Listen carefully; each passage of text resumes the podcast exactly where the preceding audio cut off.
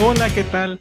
Mi nombre es Eric Hernández, soy mercadólogo y soy desarrollador web. Hoy quisiera platicar contigo acerca de el IVA para las plataformas digitales.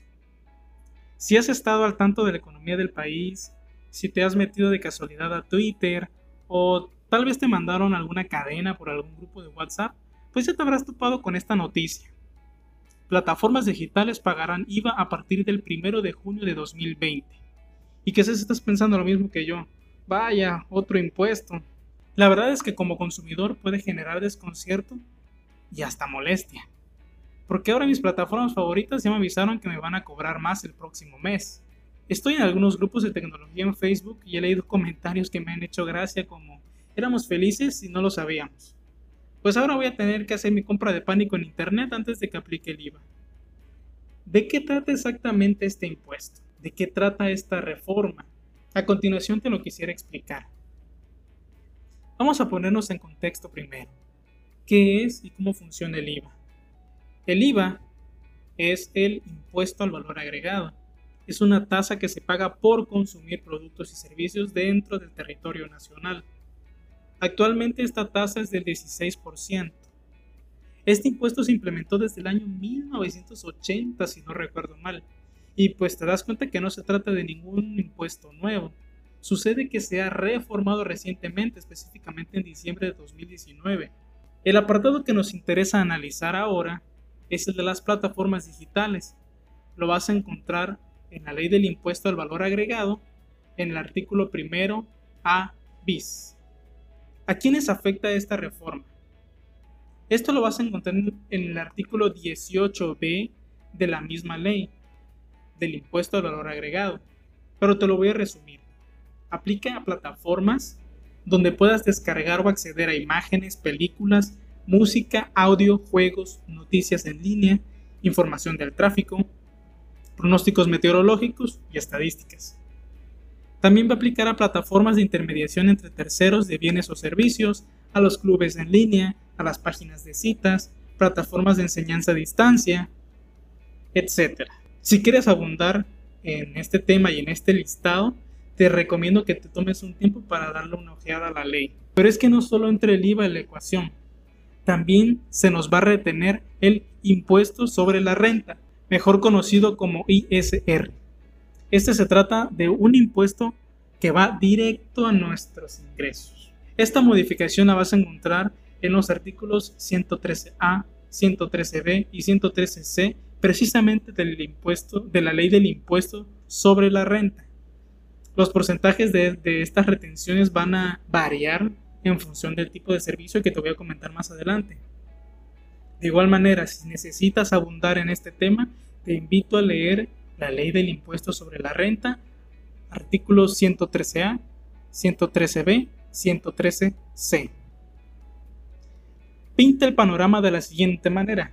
Las plataformas que cumplan con las características que ya te mencioné deberán pagar el 16% de IVA a partir del 1 de junio de 2020, acuérdate.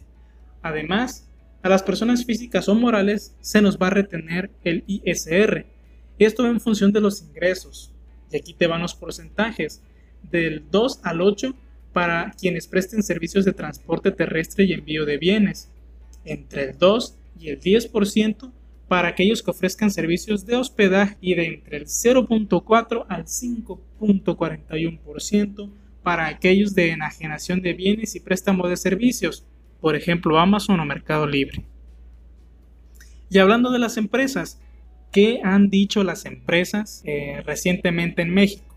Pues las primeras empresas en anunciar su incremento, y ahí les va la bomba, fueron Netflix y PlayStation Después de ellos y recientemente eh, Mercado Libre, que ya sacó un artículo en su plataforma donde se nos explica a los usuarios cómo se van a calcular los impuestos ahora con las nuevas iniciativas.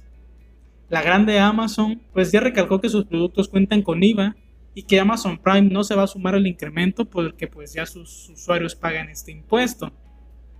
La plataforma por la que seguramente me estás escuchando, Spotify, al menos hasta la fecha en la que estoy grabando este podcast, no ha comunicado ningún tipo de incremento al respecto. ¿Y tu empresa va a estar afectada? Sí, definitivamente, y más ahorita que estamos en cuarentena. Eh, si tienes negocios a los que, a los que, de los que tus ingresos dependían de los servicios a nivel local, pues ya te habrás dado de lo impactado que estamos por cuestión de, de sana distancia y estar aquí en casa y la cuarentena. Si, si lo que quieres hacer es ganar un poco más de dinero y quisieras vender productos a través de alguna de las plataformas como Mercado Libre, Amazon, o aventarte a desarrollar una plataforma tú mismo, tu propia página web, te tienes que acatar a estas leyes. También vas a aplicar y también se van a ver afectados los precios de tus productos. Si manejas, por ejemplo, una empresa o, trabajas a, través de una aplicación de, de reparto a domicilio, pues también te toca pagar.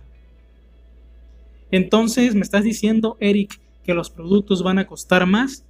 Sí, los productos en línea van a incrementar sus precios. ¿Tenemos alguna escapatoria, Eric, para evitar el incremento de los precios? No la hay. Acuérdate que estamos hablando de leyes y con las leyes no jugamos. ¿Qué tienes que hacer con tus precios? Entonces los tienes que ajustar. No hay de otra. Por el momento te quiero dar las siguientes recomendaciones. Asesórate con un contador. Busca un contador que te ayude con tu declaración de impuestos si te vas a dedicar a hacer esto del comercio electrónico. Si consideras necesario, busca un mercadólogo que te asesore para adaptar tus precios. Capacítate en el uso de plataformas de compraventa. Incursión en Mercado Libre, incursión en Amazon, eh, está por ahí Linio. Familiarízate con nuevas aplicaciones.